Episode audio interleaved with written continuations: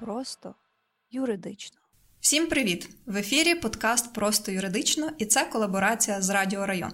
І в ефірі цього подкасту незмінні ведучі Марта Павлишин і Марічка Ігнатова. Всім привіт! Сьогодні ми поговоримо про нерухомість, зокрема про те, як цю нерухомість юридично правильно та безпечно купити. Е, в цьому епізоді ми зосередимось е, в першу чергу на купівлі житлової нерухомості, зокрема на первинному ринку нерухомості, тобто.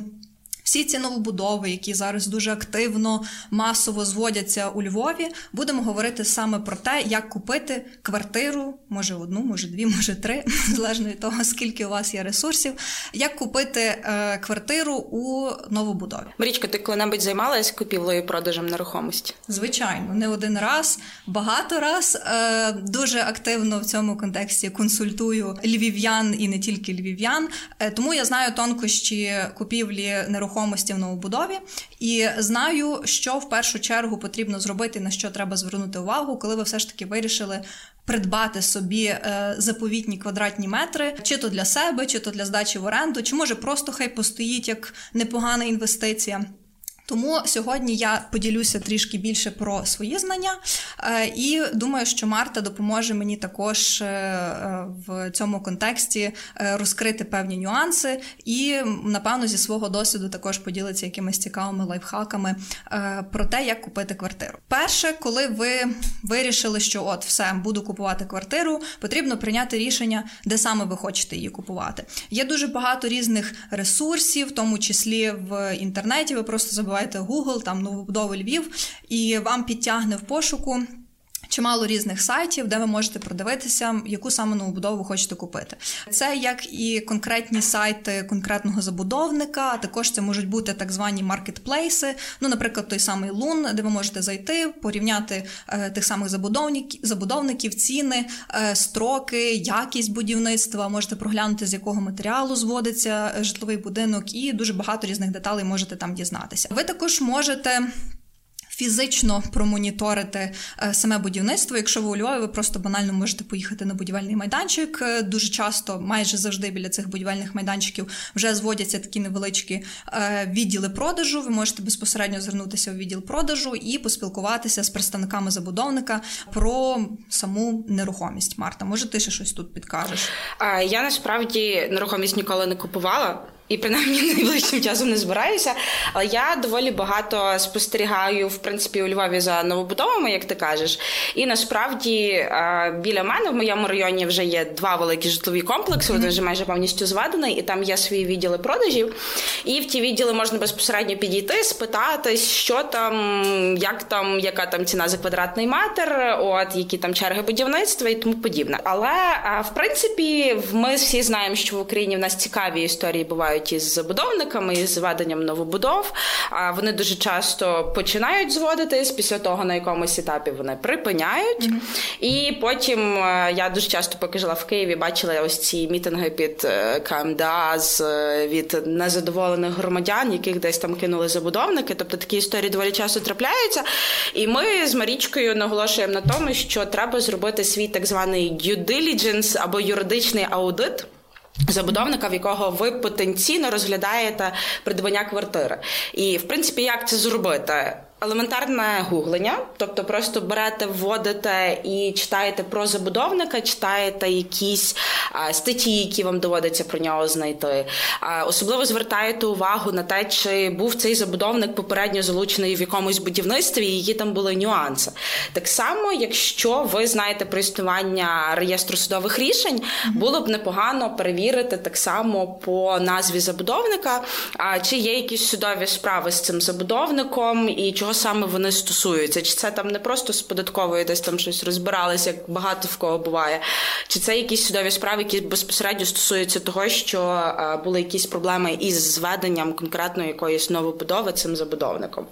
От так само це можна перевірити, наприклад, забудовника по тому, чи не відбувалася якась реорганізація, тому що таке часто трапляється, що там відбувся якийсь скандал, здійснюється ребрендинг, mm-hmm. і ніби під новим Створюють нову товку банально все отримують дозвільні документи на цю товку, і прошу дуже ні слухом, ні духом. От тому перевірте, чи немає там якоїсь історії за тим забудовником mm-hmm. так само, і в принципі перевірити можна так е, також по людях, які є учасниками того товариства, колись ним керували, яка в них mm-hmm. історія. От це вам зможе собі дозволити себе відчувати більш безпечно, коли ви будете розглядати яку саме новобудову придбавати. Так, тому що проінформований означає озброєний. Тим більше, що зараз дуже багато даних є в відкритому доступі, просто потрібно цими інструментами вміти користуватися.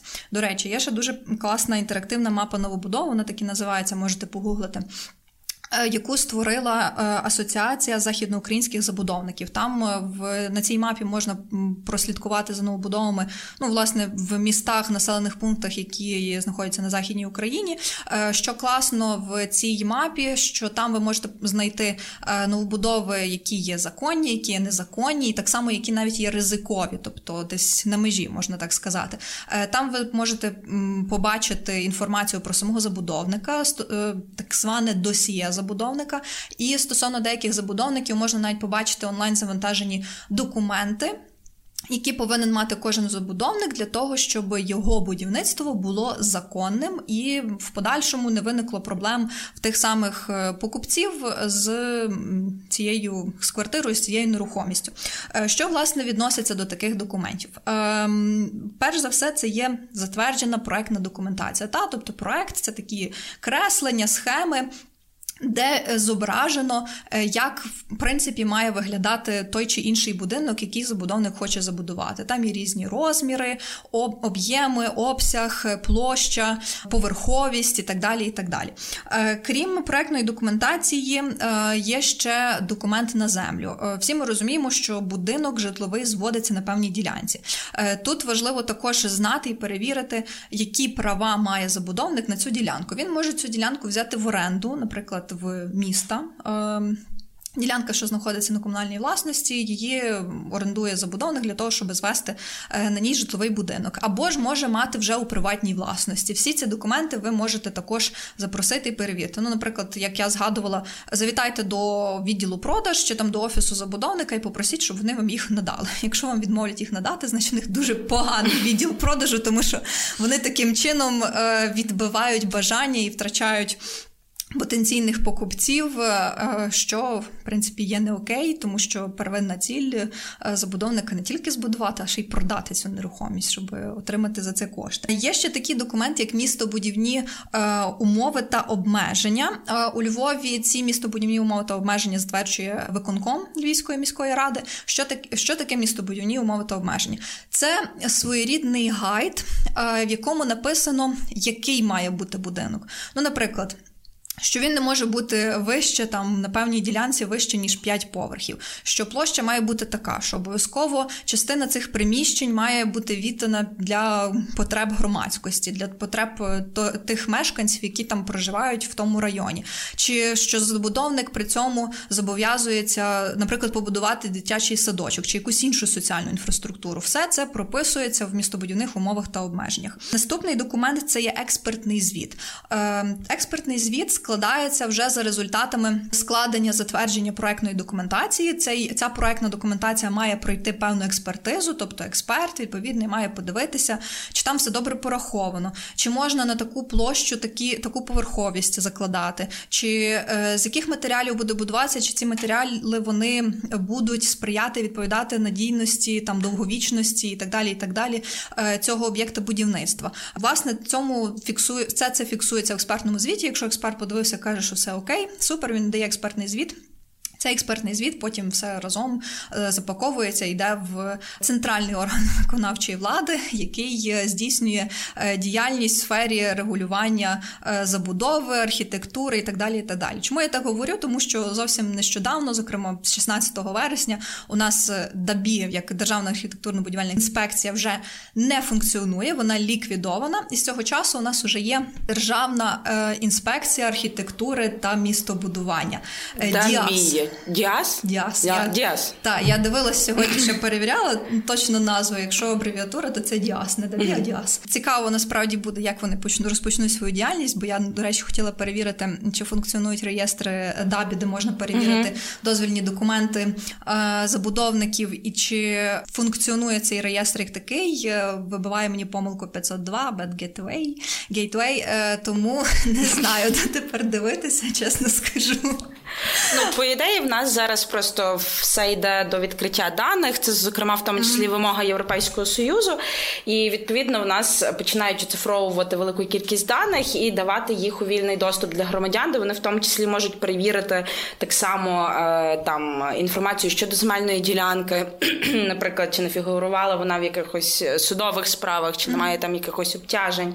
От так само, як і інформацію щодо забудовника і по дозвільних документах, чи є наявні абсолютно всі необхідні дозвола для того, щоб зводити mm-hmm. якісь там певні а, об'єкти а, архітектурні, не тільки житлові. І по ідеї це все має бути зараз у вільному доступі. Ясно, що це так потрошки відкривається на все одразу. І місцями насправді наразі є ще проблема в тому, що деякі сайти, які ніби вже функціонують, запущені, а ми там нічого перевірити поки що не можемо, тому що щось хтось десь погано прописав. Так, і проблема в тому, що очікувалося, коли почне працювати нова структура, то одразу ну, перекинеться, напевно, на якийсь інший сайт чи хостинг. Власне, всі ці реєстри, тому що як бути тим забудовникам, які, наприклад, зараз в процесі будівництва, тобто вони отримали дозвіл на початок будівельних робіт і мають якось це завершити, здати в експлуатацію. До речі, ще одні документи, які ви теж можете і повинні перевірити, це а наявність дозволу на початок виконання будівельних робіт. Це є документ, який видає власне цей орган. Раніше це було ДБІ, і який вказує, що ви можете ну, щоб забудовник мав право почати ці будівельні роботи. Е, залежно від класу наслідків, там є СС. СС1, СС2, СС3, ну здебільшого е, житлові е, забудови, багатоквартирні будинки це як мінімум е, клас наслідків СС2 або навіть СС3, тому там обов'язково повинен бути дозвіл. Якщо це СС1, то достатньо можна обмежитись повідомленням. Тим більше, якщо там якісь зведення паркінгів передбачаються, або ще якогось так. такого типу конструкції, які можуть ну, становити там потенційну небезпеку, Небезпека, там, якщо буде якийсь умовний ну, землетрус, я вам що у Львові стався землетрус, і треба думати про те, як ти будеш зводити той паркінг, що використовувати, які технології для того, щоб відповідно зменшити е, негативні наслідки, які після цього можуть настати.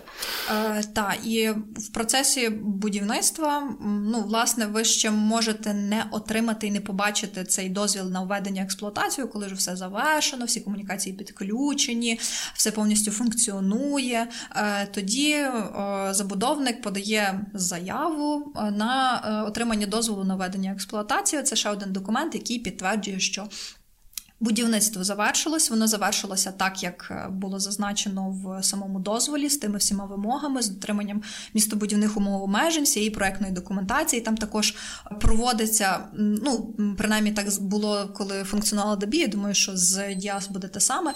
Е, проводиться перевірка самого об'єкту і видається конкретний дозвіл на введення в експлуатацію. Ем, До речі, я от тут згадала цікаву історію про те, про підключення і про введення в експлуатацію реставрацію новобудов.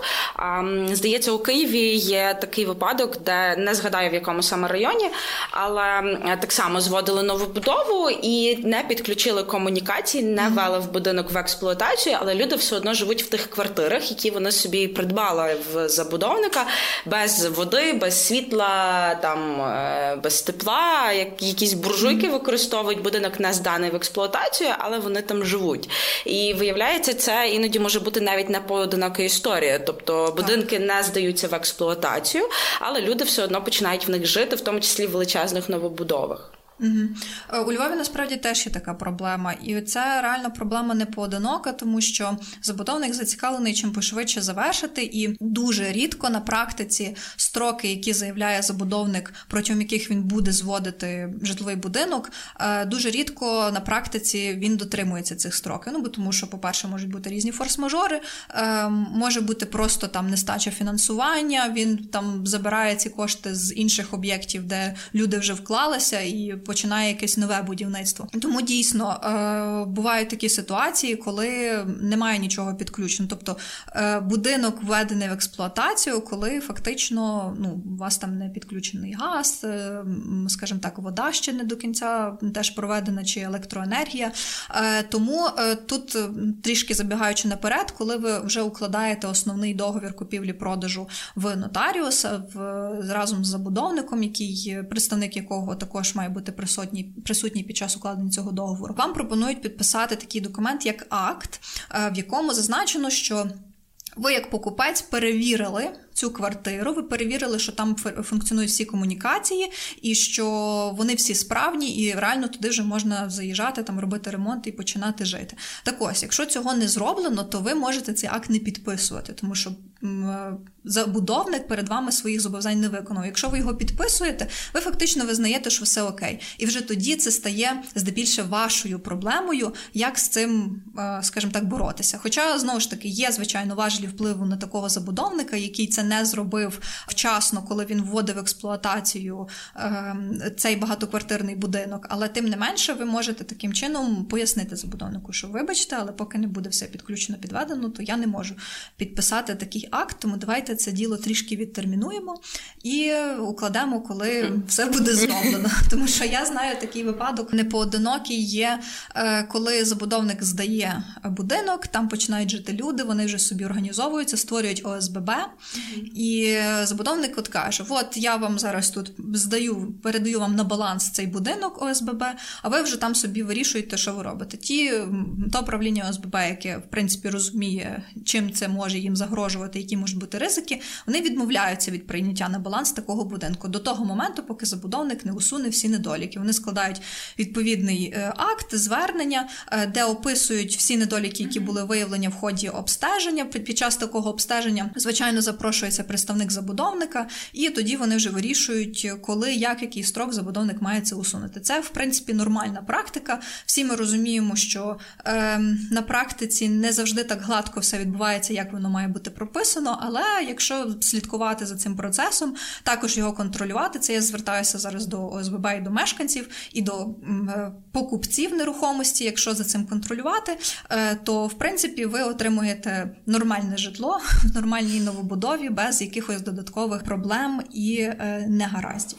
От саме що важливо, всі документи, які підписуються при купівлі продажу нерухомості, це не є просто формальність. Дуже часто mm-hmm. можна почути, що е, так, це просто поставиш свій підпис, тому що там це якийсь там невід'ємний додаток, бо так вимагає закон. Насправді, якщо закон вимагає наявності якогось документа в додатку там до договору купівлі продажу нерухомості, отже, він його вимагає з якоїсь причини, і для цього важливо розуміти наперед, підготуватися, що саме ви маєте підписувати і з чим ви маєте мати справу, оскільки ви підписали там, просто поставили свій автограф, бо це просто формальність. Потім виявилося, що ви не можете ну, висунути якісь претензії забудовнику через те, що ви попередньо цього не перевірили. Тому е, завжди читайте, що саме ви підписуєте і. Наперед намагайтеся для себе визначити, які потенційні ризики ви можете мати загалом з того, е, що ви підписуєте із забудовником. І якщо продовжити тему документів, то загалом в зі сторони покупця дуже важливо так само знати, які документи готуєте ви зі своєї сторони. Їх не є насправді дуже багато. Це має бути обов'язково ваш е, паспорт, ідентифікаційний. Якщо це id картка то так само довідка про реєстрацію місця проживання, але не забувайте про те, що майно, яке набувається в шлюбі, це є спільна сумісна власність. Тому, якщо ви збираєтесь, збираєтесь купувати якусь квартиру і ви перебуваєте у шлюбі, вам треба продбати по подбати про дозвіл відповідно чоловіка або дружини на здійснення відповідної операції, тобто конкретно в даному випадку на купівлю нерухомості, і цей дозвіл дозвіл він має бути вчинений у нотаріальній формі. Так. Е, завжди нотаріус, коли під час е, укладення договору купівлі-продажу. До речі, договір купівлі-продажу нерухомості він підлягає нотаріальному посвідченню. Він відбувається в присутності нотаріуса, і нотаріус завжди запитує в покупця, чи перебуваєте ви в шлюбі. Якщо перебуваєте, то відповідно має бути згода. Ну зачасту просто приходить чоловік чи дружина зразу до нотаріуса в той момент, коли укладається договір, і зразу на місці цього нотаріуса надається згоду. Ну бо тому, що так швидше і зручніше і ефективніше. Насправді, е, при купівлі ми зараз нагадую, що ми говоримо про те, як безпечно юридично придбати е, квартиру, житлову нерухомість в багатоквартирному будинку на первинному ринку, тобто в новобудові. Е, дуже часто модель легалізації та отримання такої квартири виглядає наступним чином: є, скажімо так, перебуває об'єкт в процесі будівництва. Юридично це ще не є об'єкт, на який можна набути право власності, тому що в, скажімо так, в тому самому цивільному праві е, він ще не має такого статусу. Це є об'єкт незавершеного будівництва. Але якщо ви хочете, скажімо так, е, заклеймити своє право, от сказати, що все, от я оту квартиру хочу собі купити. Ви е, ну, здебільшого забудовник пропонує вам укласти попередній договір. Це такий собі, типу, як договір uh-huh. про наміри, що от ви зобов'язуєтеся в майбутньому укласти основний договір купівлі-продажу, а зараз ви от просто висловлюєте такий намір бажання купити конкретно цю квартиру в такому-то будинку за таку-то суму. Цей договір також підлягає нотаріальному посвідченню, коли ви вже визначилися з нерухомістю, яку ви хочете придбати. Ви перевірили забудовника, пересвідчилися, що все окей. Е, ви домовляєтеся про конкретну дату, е, з'являєтеся в нотаріуса, ви представник забудовника. Е, вам спочатку дають драфт такого договору, ви вичитуєте, перевіряєте свої реквізити, так як Марта сказала, е, дивитеся, чи ваші дані з ваших документів, які пред'явили, вказані правильно. Дивитеся, важливо, ви звертаєте увагу на те, щоб були вказані коректні дані самого забудовника. Перевіряєте також, який строк е, самого будівництва і коли планова дата введення в експлуатацію. До самого договору йде ще додаток, де вказуються технічні характеристики характеристики самого об'єкта нерухомості. Вони є приблизними. Чому? Тому що об'єкт не введено в експлуатацію і дозволяється при вже е, оцінці введення в експлуатацію дозволяється відхилення від проектної документації, якщо не помиляюся, 5%. Ну тобто, це може бути трішки більше по квадратурі, може бути трішки менше. І це, в принципі, норма, це допускається. Тому, коли ви вже будете вкладати основний договір, самі параметри квартири можуть відрізнятися, і це нормально, щоб ви просто не хвилювалися. Е, коли ви уклали попередній договір, ем, ви також розумієте, що у вас вже виникають певні зобов'язання стосовно внесення плати за такий об'єкт нерухомості. Дуже часто така плата розтерміновується. Найчастіше я в практиці зустрічала, що це розтермінування на е, один платіж квартал, тобто кожні 4 місяці ви вносите певну суму, е, вона прив'язується до курсу долара на той момент, коли ви укладали попередній договір. Е, і потім, коли ви йдете укладати основний договір, робиться перерахунок в бухгалтерії забудовника, звіряють, скільки ви фактично заплатили, і яка реальна вартість цієї квартири, яка введена в експлуатацію. Вони вам там або пропонують доплатити певну суму, або якщо ви переплатили більше, то вони зобов'язані вам повернути різницю. Це, до речі, одна з переваг е, купівлі квартир так. в новобудові. Ось ця можливість розтермінування. От тому, що на вторинному ринку, ви коли вже знайшли існуючу квартиру mm-hmm. і купуєте її там безпосередньо власника чи там через ріелтора, то от в такому випадку дуже часто вас попросять просто викладіть нам готівку на стіл, от заплатіть за квартиру і все. Тобто, по факту, у вас інших альтернатив немає. А тут або ви просто собі або кредит, і потім просто банк буде буде мати право на цю вашу квартиру, якщо ви віддасте гроші, та забере собі. От. І у вас кредит нема. Я це ну. насправді не смішно, але такі ситуації теж можуть бути. Доволі часто, до речі. От, Але тут, е, зокрема, забудовник зацікавлений в тих грошах, тому що він їх одразу вкидає вкидає в оборот, і вони одразу починають на нього працювати, тому що будівництво ще триває. От, А ви, відповідно, маєте можливість взяти собі і розтермінувати цей платіж, і відповідно не дерти, не бігти в банк банк, або навіть якщо і бігти в банк, то не підписуватись на якісь там супердраконівські умови, mm-hmm. от не витягувати абсолютно весь кеш зі своїх банок, сейфів і тому подібного. Так, що важливо, такий платіж треба робити регулярно, тому що забудовник е, постійно завжди прописує гарантії для себе, е, що означає потенційні штрафні санкції для вас. Якщо ви протерміновуєте платіж, то можете сплатити певний штраф на протермінування буде нараховуватись пеня, і відповідно знову ж таки в ваших інтересах робити це все вчасно. Е, тому до цього потрібно підійти, напевно, так дуже стратегічно, е, коли ви купуєте нерухомість навіть в новобудові, де у вас буде розтермінування платежу, е, тому що очікується, що ви зобов'язані платити вчасно. Уявімо, що пройшов цей термін, будинок збудований з даною експлуатацією, всі комунікації підключені, все гаразд. Е, ви знову йдете до нотаріуса разом з представником забудовника. Е, і підписуєте вже основний договір купівлі-продажу. На цьому етапі перелік документів для вас, в принципі, не змінюється той, про який сказала Марта. Е, що стосується е, самого переліку документів, які ви отримуєте під час укладення основного договору, це перше е, сам договір е, купівлі-продажу нерухомості, е, витяг з реєстру е, речових прав на нерухоме майно, де вказано, що ви стаєте власником цієї квартири. Тобто розумієте різницю, коли був попередній договір, ви ще не були ніяким власником, але ви вже заявили певні свої наміри на отримати вправо власності власності цей об'єкт нерухомості. Тут ви вже є власником. Нотаріус прямо на місці перед вами формує цей витяг, він його вам видруковує, також підписує і дає один примірник, і там здається дві копії, нотаріально засвідчені вам. Також ви отримуєте технічний паспорт цієї квартири. Це така невеличка книжечка, де власне визначені технічні характеристики самої квартири які вже ем, вони вже фінальні, вони актуальні після того, як проведені були всі заміри, коли також е, вводилось в експлуатацію, обов'язково треба було внести фактично, що було збудовано.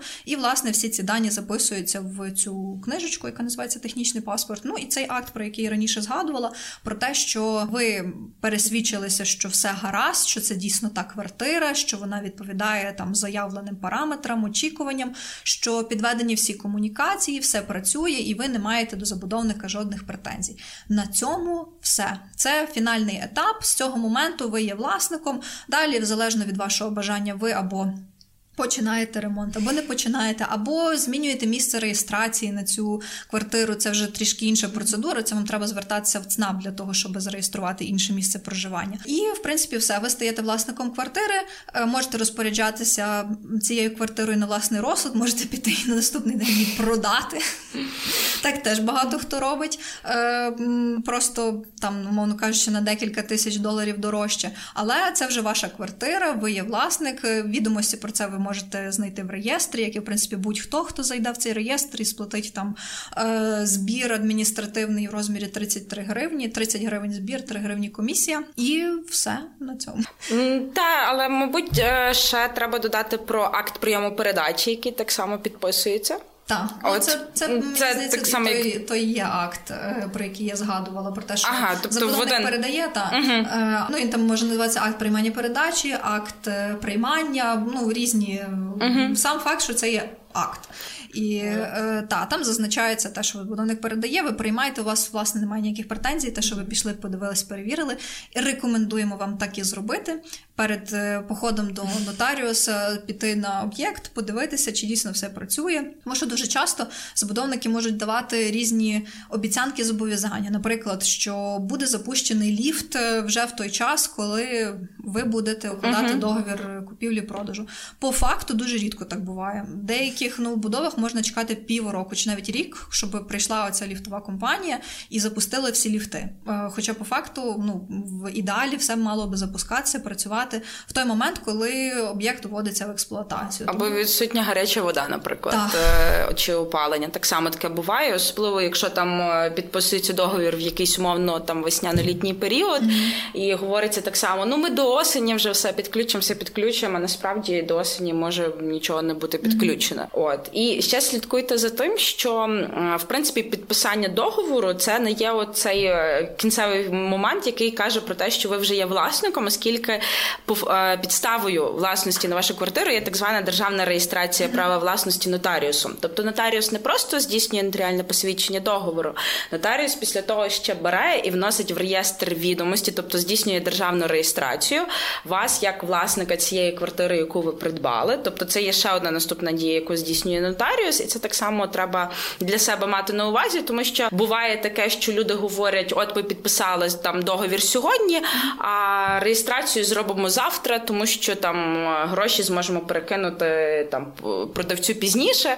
І відповідно за такими речами треба слідкувати, тому що ніби нотаріально договір посвідчений, так але державна реєстрація не була здійснена. А тільки після державної реєстрації ви можете вважатись власником. Ну е, забудовники вони ніколи не пропонують укласти основний договір, поки вони не зроблять цю звірку по розрахунках. Тобто, якщо у вас є заборгованість, е, ну відповідно ви не ну ви не укладете цей договір. В самому договорі е, є пункт про те, що станом на укладення договору там пише станом на укладення цього договору чи станом на дату цього договору, покупець сплатив таку-то суму, і відповідно, що є там вартістю цієї квартири, і забудовник не має ніяких претензій до вас в фінансовому аспекті. Е, тому такі за такими всіма речами треба слідкувати. Тобто, якщо у вас там виникають якісь непорозуміння чи ще щось, то скоріш за все це через те, що ви напевно щось не доплатили. В такому випадку вам краще звернутися до забудовника безпосередньо до бухгалтерії е, для того, щоб з'ясувати ці всі. Нюанси, плюс е, бухгалтерія сама е, здебільшого передає інформацію про сплату всіх платежів е, забудовнику, який бере цю інформацію до нотаріуса. Нотаріус пересвідчується в забудовника, що все окей, і тоді укладається вже сам договір і посвідчується, і відбувається державна реєстрація. Та дуже часто в забудовників є навіть свої нотаріуси, з якими вони так. співпрацюють тривалий період часу, і які відповідно здійснюють реєстрацію. У них вже все налагоджено. Угу. Так, саме так. Е, тому е, я думаю, що на цьому е, моменті ми можемо завершувати. Ми думаємо, що ми запишемо ще такий епізод про купівлю вже на вторинці. Там схожий алгоритм, але є багато своїх нюансів. Може, там вже відсутній такий суб'єкт, як забудовник, там вже є попередній власник цієї нерухомості. І також поговоримо про податки, тому що з законопроектом той, що 5620, так, той, що вже в народі назвали анти... антиахмед. Ахметівським е, пропонується внести зміни, зокрема щодо оподаткування при купівлі-продажу е, нерухомості, в тому числі на вторинному ринку. Е, тому слідкуйте за новинами, слідкуйте за новими випусками. Ми дякуємо вам за увагу. Хочемо нагадати, що просто юридично можна послухати наші подкасти на таких платформах, як SoundCloud, Google подкасти, Apple подкасти та CastBox. Підписуйтесь на наш телеграм-канал, підписуйтесь на наш інстаграм. Також ви можете. Е, так, кажи. Ти скажи. Дуже багато. Ви можете так само купити наш мерч. Як бачите, ми сьогодні з Марічкою е, в фірмових футболках просто юридично. Футболки дуже класні. Е, я вже весь час помічаю, що люди підходять і завжди намагаються прочитати, що ж там пише в тій рамці. А в мене була один із варіантів здалеку. Чувак дивився і каже, там писало облік і аудит. Кажу, ні, на щастя, ні. Так, тут пише просто юридично. Ми напевно ще попрацюємо трішки над дизайном, запропонуємо якісь інші варіанти, але так, зараз ви можете замовити замовити в чорному або в білому кольорі. Також ви можете придбати такі класні стікери. Е, напишіть нам в Директ інстаграму, і ми розкажемо вам всі деталі. Стікери теж дуже прикольні, вони кастомні е, з моїми унікальними ідеями. Тому е, дуже рекомендую такі собі придбати для того, щоб всі знали, що ви слухаєте просто юридично, і щоб всі зрозуміли, що якщо ви слухаєте просто юридично, то ви знаєте свої права та обов'язки. Мій тато зацінив, до речі, стікери. Сказав, Супер. що дуже класні, особливо катічка. Всім подобається катічка. А якщо ви хочете дізнатися, чому всім подобається, подобається Катічка, пишіть нам в Директ, ми вам продамо стікери і ви дізнаєтесь. Дякуємо вам ще раз за увагу. Дякуємо Радіо Район за можливість та за колаборацію. Підписуйтесь на просто юридично, підписуйтесь на Радіо Район на Ютубчик, на Інстаграм. Лайкайте, шерте, залишайте коментарі. Навіть якщо вам щось не подобається, теж лишайте коментарі. Ми все читаємо, все перевіряємо і знаходимо людей, які лишають. Так, і дуже любимо наших читачів та слухачів. Тому долучайте долучайтеся до е, нашої ком'юніті людей, які знають свої права та обов'язки і слухають та читають просто юридично. Нехай у вас все буде добре. Всім е, гарного дня, тижня, коли ви це дивитесь чи слухаєтесь, і почуємось, побачимось уже скоро. Па-па-па-па. До наступних випусків.